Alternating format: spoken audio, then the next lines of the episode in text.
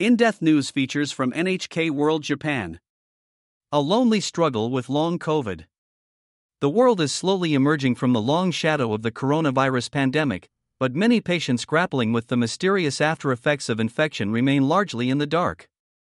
An NHK reporter who earlier this year joined the gloomy ranks of long COVID sufferers has detailed her battle with the condition. My colleagues recovered quickly, so will I. It was August 8 when I tested positive. I just returned from a work trip and was at my home in Naha, a city in Okinawa Prefecture. I had a mild temperature and my throat felt funny. An antigen test confirmed my suspicions. At the time, Okinawa was recording 5,000 coronavirus cases a day. Hospitals were under siege, so to ease the pressure on the medical system, authorities urged younger people to stay home and get better there. I registered my case online, took some drugs, and waited. I'd had three doses of vaccine. I was also aware that colleagues around my age had bounced back quickly from COVID, so I assumed I'd be fine. Five days later, my temperature was back to normal, but my struggle was just beginning. Tests turned up nothing. My fever and cold like symptoms were mostly gone, but I found that simply standing up while cooking in my kitchen caused my heart to race, and I could feel myself shivering. Could I have long COVID? When I looked up my symptoms online, I found articles that people had written in English about long COVID.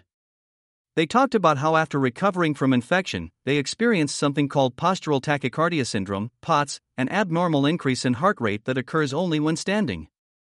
I knew COVID could leave people feeling fatigued, and I knew it could impact taste and smell, but this information about POTS was new to me.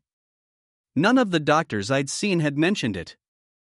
I needed to find one who could help, but I had no idea where to look. Days dragged on. It was now September. A month had passed, and I wasn't feeling any better. My friend was getting married in October, but I couldn't see myself recovering by then, so I sent my apologies. Before catching COVID, I had a very active lifestyle, with frenetic days at the office bookend by weekend trips to the gym or hikes in nearby mountains. All of that had changed. My blood oxygen level was normal, but my heart rate was high 130. Whenever I stood up, my pulse shot up. When I lay down, it dropped back to 80. An electrocardiogram test found nothing wrong. The doctor prescribed beta blockers drugs that lower blood pressure, but my heart rate still climbed above 115 whenever I was standing. Simple tasks such as cooking and taking a shower were exhausting. On weekends, I stayed inside or drifted about the local supermarket, moving like a turtle. During the week, I was able to work from home, but I thought about the many other people struggling with my symptoms who didn't have the option of remote work. Who to believe? Another echocardiogram test came back normal. The doctor assured me I had nothing to worry about. The diagnosis was that my symptoms were a result of weight loss, and since the beta blockers hadn't been effective, I should stop taking them. I quit the drugs and my symptoms immediately got worse. The doctor put me back on them. Another doctor who specialized in traditional herbal medicine couldn't help either. Different doctors were telling me different things. The hospital bills were stacking up, and so was my sense of despair. An important discovery. I was spending nearly every moment of free time researching long COVID online, and what I discovered only added to my anxiety. I was struggling to sleep at night. Eventually, I found longcovid.jp, a site run by Koichi Hirahata a Japanese physician conducting medical examinations on patients with post COVID conditions. My treatment regimen. Based on his findings, I decided to try the following course of treatment. I have to stress that the results are based purely on my own experience, and should not be taken as evidence that any of these treatments are valid and effective. Drink 2 liters of water every day. Wear compression socks. Perform breathing exercises to recover lung function. Perform light exercises such as yoga. EAT epipharyngeal abrasive therapy. Acupuncture. Doctors in Japan have used epipharyngeal abrasive therapy for more than half a century to treat chronic inflammation of the nose and throat. They insert a stick shaped device through the nose or mouth and use it to apply zinc chloride to the affected area. It usually takes 20 sessions to complete the therapy.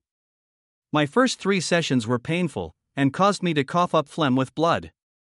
But with more sessions, the pain and blood subsided, and by the ninth session, I was no longer bleeding.